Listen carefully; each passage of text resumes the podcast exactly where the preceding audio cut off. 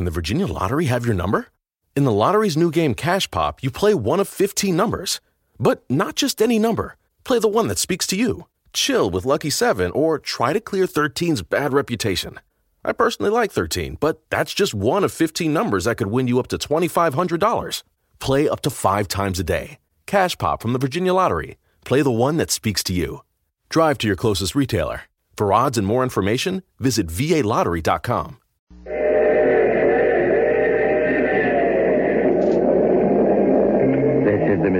mysterious traveler, inviting you to join me on another journey into the realm of the strange and the terrifying. I hope you will enjoy the trip, and it will thrill you a little and chill you a little. So settle back, get a good grip on your nerves, and be comfortable, if you can, as you hear the story I call Zero Hour.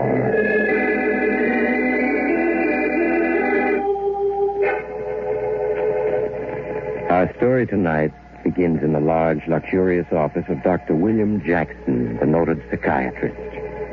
Dr. Jackson, a tall, intelligent looking man in his late 50s, is seated in a chair beside a fireplace reading a patient's case history. As he reads, the door to his office is quietly opened, and Keith Roberts, a slender, nervous man of 35, peers into the room. Pardon me, Doctor. Oh, it's you, Mr. Roberts. Come in. Thank you. Is there anything I can do for you? Doctor, I I just couldn't stay in my room. I, I must talk to you. I simply must. Now, won't tomorrow do? No, no. It'll be too late then. It's got to be tonight. I see. Well, here, take this chair by the fireplace. Thank you. Doctor, I, I know you're my final hope. That if you don't find me sane, they'll put me away. This is my last chance. I must make you see that my story is true. Are you sure it can't wait till tomorrow? No, no. Every minute counts. Even now, time is running out. You sound as though an overwhelming disaster were about to happen. Yes, yes, Doctor, that's just it. A disaster such as the world has never known is about to happen. It will affect every human being on Earth. Suppose you start from the beginning and tell me everything. From the beginning? Yes. Well, I. I suppose it all began that day six months ago in Philip Cromwell's office. Cromwell is the fellow who publishes my books. I'm a writer, you know. Oh, yes, I know. Well, Cromwell told me that he had acquired the literary rights to the life of the world famous scientist, Professor Dana Friedberg. And I was the man who would write the professor's biography. I think that day, Doctor, was the happiest in my life. I was to have the opportunity to talk to Professor Dana Friedberg every day and grow to know him intimately. He was a scientist and humanitarian who I, like countless thousands, had admired and respected for years. Well, it was with a certain feeling of excitement that I arrived at Ardmore, Pennsylvania, where the professor lived and taught. I registered at the inn and then phoned the professor's secretary for an appointment. Professor Friedberg lived in a small cottage, and as his housekeeper led me to his study, I could see the house was plainly furnished. The study itself was overflowing with books. They were everywhere. And there amidst the books sat the professor himself. White haired, small, puffing on a pipe. Come in, Mr. Roberts. Come in. Thank you, Professor. Uh, Here, let me remove the books from this chair so you can sit down. So, you are the young man who is going to write my biography. Yes, sir. I want this book to do justice to your life, Professor. To make people realize what you've contributed to humanity. Well, I might have contributed a great deal more if people only understood men of science. How do you mean, sir? Uh, scientists work and think in terms of the future.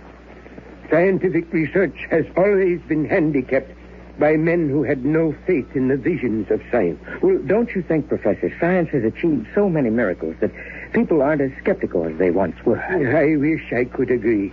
But believe me, Mr. Roberts, if I were to advance the theory that there is a civilization on Mars, many people would say that old Professor Friedberg is in his dotage. Yes, I suppose you're right.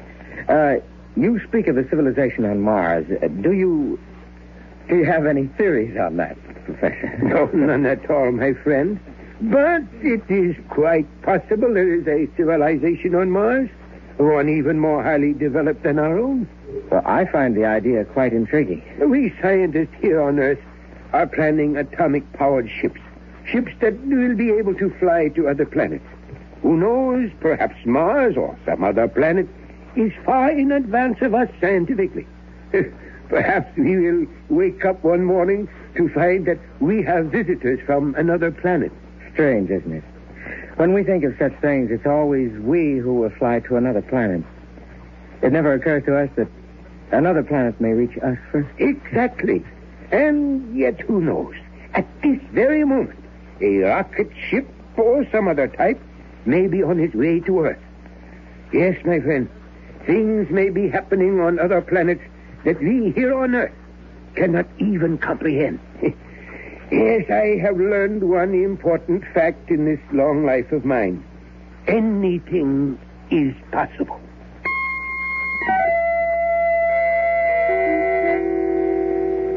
Days that followed went swiftly. And as the weeks slipped by and my notes on the professor accumulated, I knew that his was one of the great minds of all time.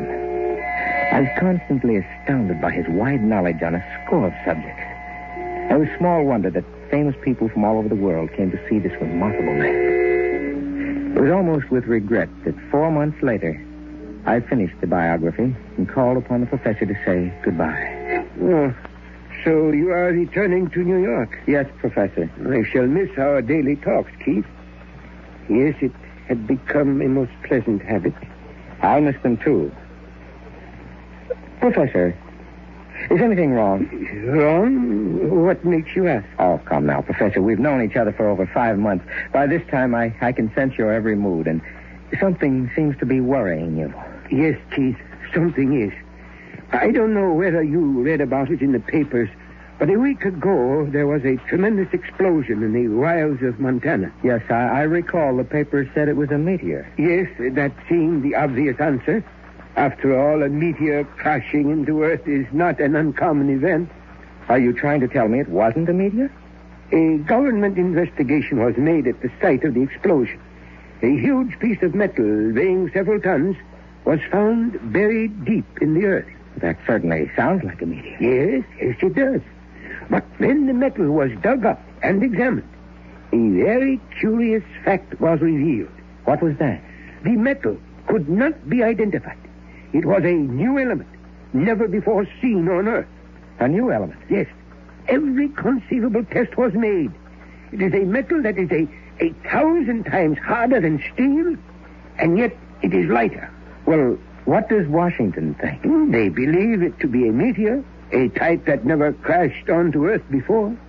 And what do you believe, Professor? I have a theory, Keith, which I have not told to anyone as yet. Do you recall our conversation the day we met? Oh, yes.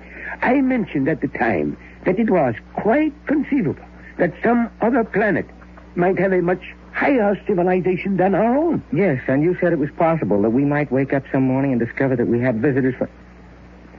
Professor, you don't mean that, that the explosion. Why not? You think that explosion might have been a rocket ship from another planet that crashed into the Earth? It is only a theory, but it is not beyond the realm of possibility. If that is true, then it, it means this metal is wreckage. Yes. Uh, before passing on this theory to Washington, I should like to conduct a personal investigation. You mean go to Montana, the site of the explosion? Yes. Would you care to go with me? I'd like to very much. Good, good. Then I suggest we leave tomorrow without divulging our plans to anyone. We fly to Helena, Montana, hire a car there, and drive the rest of the way.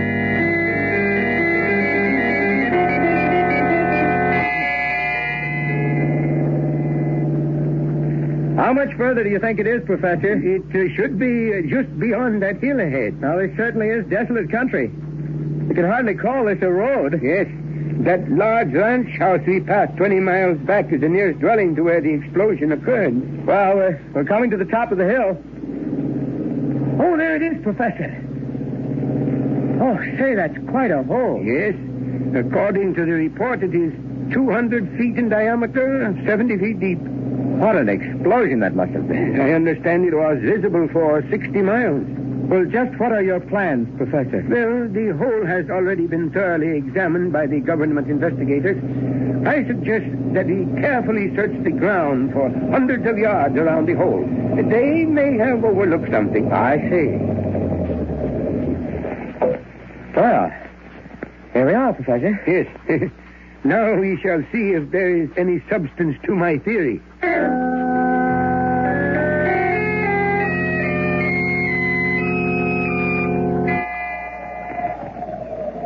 Professor? Uh, yes? Found anything yet? No, no. Oh, we've been searching for almost two days now. Do you think there's much point in looking any further? Uh, Let us not give up yet, Keith. But we're already a mile from the site of the explosion. It isn't likely that anything landed this far away. I do not agree with you. An explosion that intense. could- Hello? What is this? What's that you're digging up? Seems like a piece of metal. It is so covered with dirt that it is hard to tell. Keith, it is a small metal cylinder. Yes, you're right. And it is made of the same metal. Look, look. There are small grooves on the end of the cylinder. And symbols. Symbols. Let me see. Oh, yes. You're right. There are five of them. I, I've never seen symbols like these before. All right. And I am familiar with 12 languages. Professor, this means you're right. That explosion, it wasn't a meteor. It was the wreck of a rocket ship from another planet. Yes. Yes, I am convinced of it now. What's our next step, Professor? We must get to Washington at once. This is a matter of the highest importance. This find we have made, it means a new era has begun for mankind.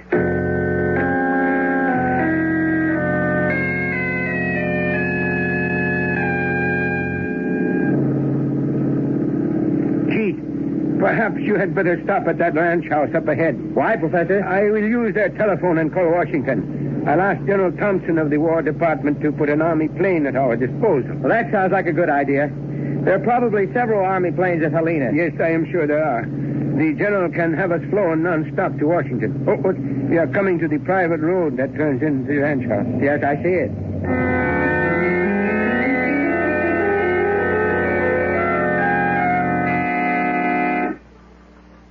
How do you do, gentlemen? My name is Jason DeCoven. I'm owner of this ranch. I understand you wish to use my telephone. Yes, if it is not too much trouble. I'm very sorry, Professor Friedberg, but my phone is out of order. I, I see you know me. But of course, Professor. I've long been a great admirer of yours. I am sorry your phone is not working. Come, Keith, we had better be going. Oh, but, Professor, it's already dark. It's time for supper. Won't you join me? I'd be honored. Uh, no, thank you. We really must be on our way. Come, come now, Professor. Surely Washington can wait a few more hours. What makes you think we're going to Washington? My men were watching the two of you from a distance as you examined the site of the explosion. Naturally, I assume you're on your way to Washington with the results of your investigation. Tell me, Professor, did you find anything of interest? Who are you? I've already told you, Professor. My name is Jason DeCoven. Your accent, I cannot see. Would you mind telling me your nationality? Come now, Professor. As one of Earth's most brilliant scientists, surely you must have guessed by this time. I see it all now. Yes, I see it all. Professor, what's this about? Who is this fellow? Keith, we have made a terrible blunder. What do you mean? That explosion was a rocket ship from another planet. But you and I mistakenly assumed it was the first. You mean other landings have been attempted? Yes. But how do you know? Standing before you is living proof that a successful flight has been made from another planet to this Earth. You mean DeCoven? Yes, But He looks like you or I or, or anyone else. quite true. But nevertheless, he is not a creature of the Earth. From what planet are you, Defoe? I am from Mars, Professor. Mars. Yes, gentlemen. I can see you're overwhelmed by all this, and understandably. Might I suggest supper? And after we've had supper, I shall be glad to answer any questions you may wish to ask.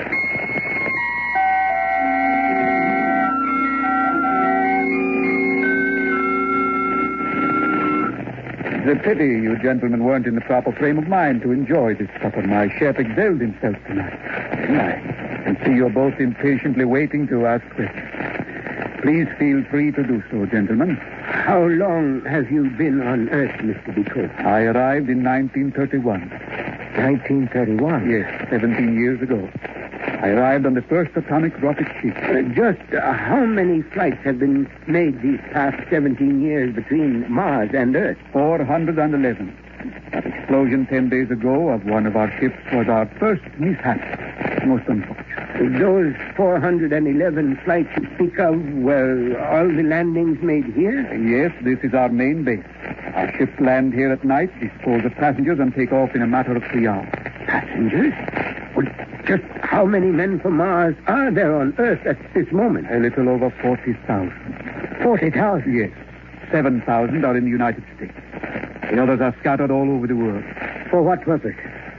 I believe in this country you call it a fifth. In other words, you are preparing for an invasion. Yes, Professor. But why? Why? We Martians, Professor, are but 200 years ahead of the Earth, scientifically speaking. The Council of Mars believes that if we don't conquer Earth now, someday Earth will conquer us. It is what you might term a preventive war. You're actually going to invade us? Uh, yes, Mr. Hudson. We now have 40,000 agents in key positions all over the world. And our fleet of invasion ships are ready. I take it then that we may expect the invasion momentarily. Yes, to be exact, the Earth will be invaded on June 22nd at 8.30 p.m. New York time. But That's less than a month from now. Yes. And your plans are to wipe out the people on Earth? Only if they resist. And that would be most foolhardy. Our fleet of 200 atomic ships carry weapons that will overwhelm you in a matter of minutes. For our Martians, one is the equal of ten Earthmen. You don't seem to think very highly of us. Uh, you misunderstand me. You see, we have advanced many ways scientifically. Not only do we live longer, but we Martians are ten times as strong as you Earthmen. You don't look it. I shall prove it. Do you see that log by the fireplace? Oh, yes. Notice that the diameter of this log is almost two feet. Could any Earthman break this log in half with his bare hand? Certainly not. Watch. Professor, did you see that? He shattered the log in into splinters. A very trivial feat. All the Martians are just as strong as I, some even stronger. You are very quiet, Professor. I was thinking of the evening of June 22nd and the invasion. Yes. Let us hope that no resistance will be offered. Well, gentlemen, now that you're my guests, I will show you to your room. This way, please.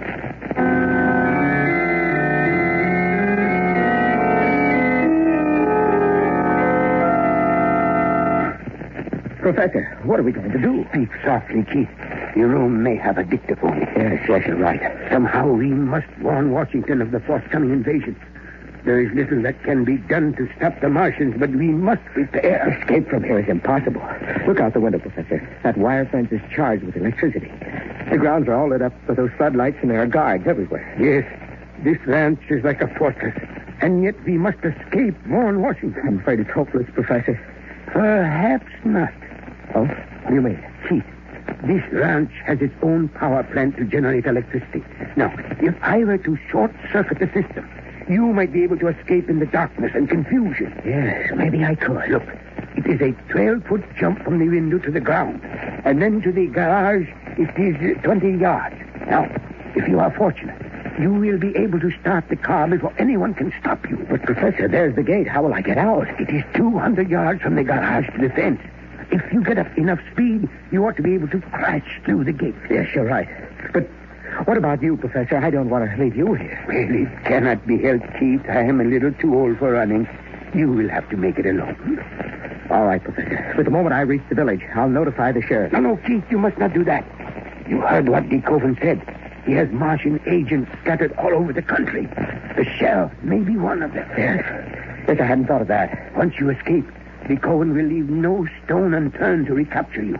You must get to Washington before he can stop you. Who am I to see in Washington? General Wadsworth, head of scientific research. Tell him exactly what happened and the date for the invasion. All right. Now, stand by the window while I create a short circuit. Now, the minute the lights go out, jump, Keith, and keep running. Yes, Professor. Good luck. Thank you, sir. There go the lights. Jump, Keith. I jumped out of the window before the words were out of the professor's mouth. The moment I hit the ground, I started running. In a matter of seconds, I reached the garage and climbed into my car. Fortunately, there were no guards nearby. I started the motor, stepped on the gas, and the car roared out the garage. The car was doing 60 miles an hour as it crashed through the front gate and onto the main highway. Shots rang out as I crouched low in the driver's seat. A half hour later, I reached a small town and succeeded in hiring a pilot and a private plane. As we took off, a car came racing across the airfield, trying unsuccessfully to prevent the takeoff. Fifteen hours later, I was in Washington, telling my story to General Wadsworth. And uh, you say, Mr. Roberts, you escaped from the ranch in Montana last night. Yes, General, and Professor Friedberg is still there, a prisoner of this Martian agent DeKoven. We must rescue him, General. We must. Now, please don't excite yourself, Mr. Roberts. I've sent for a doctor, and he'll be here any minute. He'll give you something to calm your nerves. You mean you don't believe me? You think I imagined everything? You've probably been working too hard, and as a result. But I tell you, it's the truth, every word of it. The professor is a prisoner of this Martian agent DeKoven. Why won't you believe me? Here's today's newspaper. If you look at this story on the front page, you'll note that Professor Friedberg is dead. Dead? He was found dead in his bed at Ardmore, Pennsylvania this morning. And furthermore, a medical examination revealed he's been dead 48 hours. Heart attack. But that's impossible. The professor was with me last night in Montana. Just 16 hours ago. Please, Mr. Roberts, get hold of yourself. It's all here in the paper, just as I've told you. Well, well, wait a minute. Now I'm beginning to see what happened. Please, Mr. Roberts. DeKoven murdered the professor with a drug. A drug that made it appear as if he'd died of a heart attack.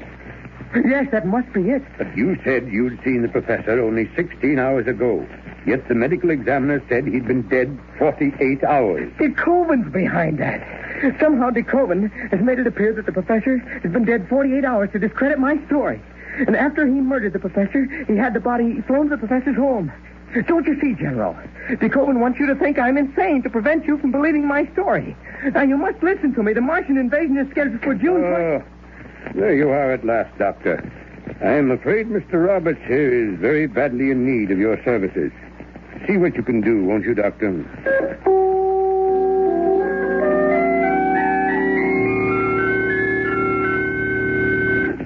That was several weeks ago, Doctor. And ever since that day I told General Wadsworth my story, I've been confined to this institution.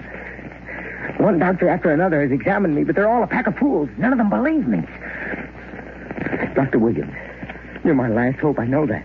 If you don't help me, then there's no one else I can turn to. I'll do anything I can for you, Mr. Roberts. Then don't let them put me away. I know my story sounds fantastic, but it's true. You must believe me. I do believe you, Mr. Roberts. You do? Yes. There are one or two things in your story I'd like to check. Of course, Doctor. Of course. I knew you'd see I, I was telling the truth. To begin with, you say this Martian, DeKoven, was it? Yes, Jason DeCoe. Yes, you say this fellow DeKoven picked up a log that was two feet in diameter and crushed it in his hand. Yes, Doctor. He splintered that thick log into a hundred pieces. Oh, that's incredible. Would you say the log was as thick as this one by my fireplace? Yes, just about the same size. So, Doctor, why are you picking the log up? I just want to show you something.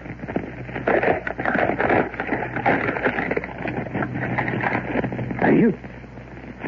You splintered the log into small pieces. Just as DeKoven did. You... You're one of them. A Martian. Yes, Mr. Roberts.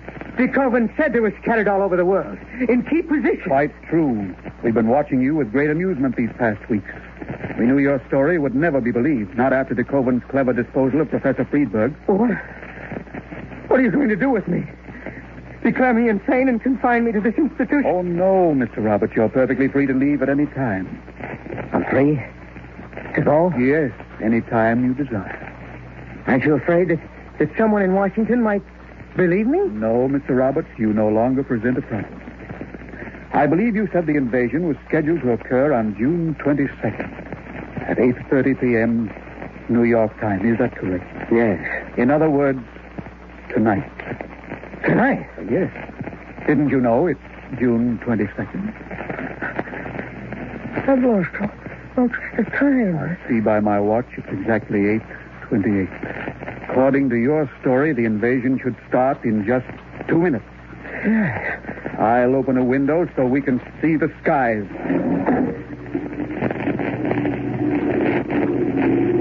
Yes. There's the Martian invasion fleet coming into the stratosphere. Mr. Roberts, I do believe your story. It is now zero hour. The invasion has begun.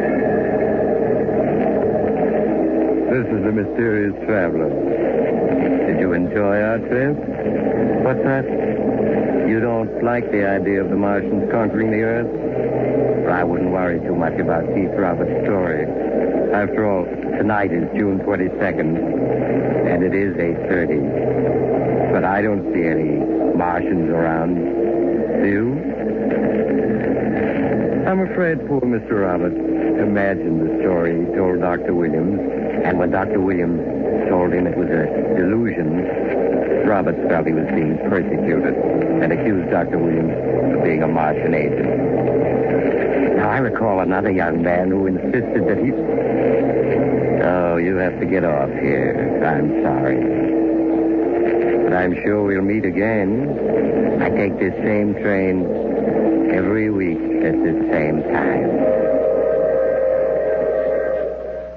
BetMGM welcomes you with a special offer on the NBA. Simply place a $10 moneyline wager on today's game. If either team hits a three pointer, you'll win $200 in free bets, regardless of your wager's outcome. Just use bonus code CHAMPION200 when you make your bet. BetMGM is proud to be an authorized gaming partner of the NBA, and there's endless ways to make it rain with the king of sportsbooks. Download the app or go to BetMGM.com and use bonus code CHAMPION200 to win $200 in free bets if a three pointer is made in today's game. Visit BetMGM.com for terms and conditions. 21 years of age or older to wager. Washington, D.C. and Virginia only. New customer offer. All promotions are subject to qualification and eligibility requirements. Rewards issued as non withdrawable free bets or site credit. Free bets expire seven days from issuance. Please gamble responsibly. Gambling problem? Call 1 800 522 4700. Can the Virginia Lottery have your number? In the lottery's new game Cash Pop, you play one of 15 numbers. You can play up to five times a day. You can win up to $2,500. Cash Pop from the Virginia Lottery. Play the one that speaks to you. Drive to your closest retailer. For odds and more information, visit VALottery.com.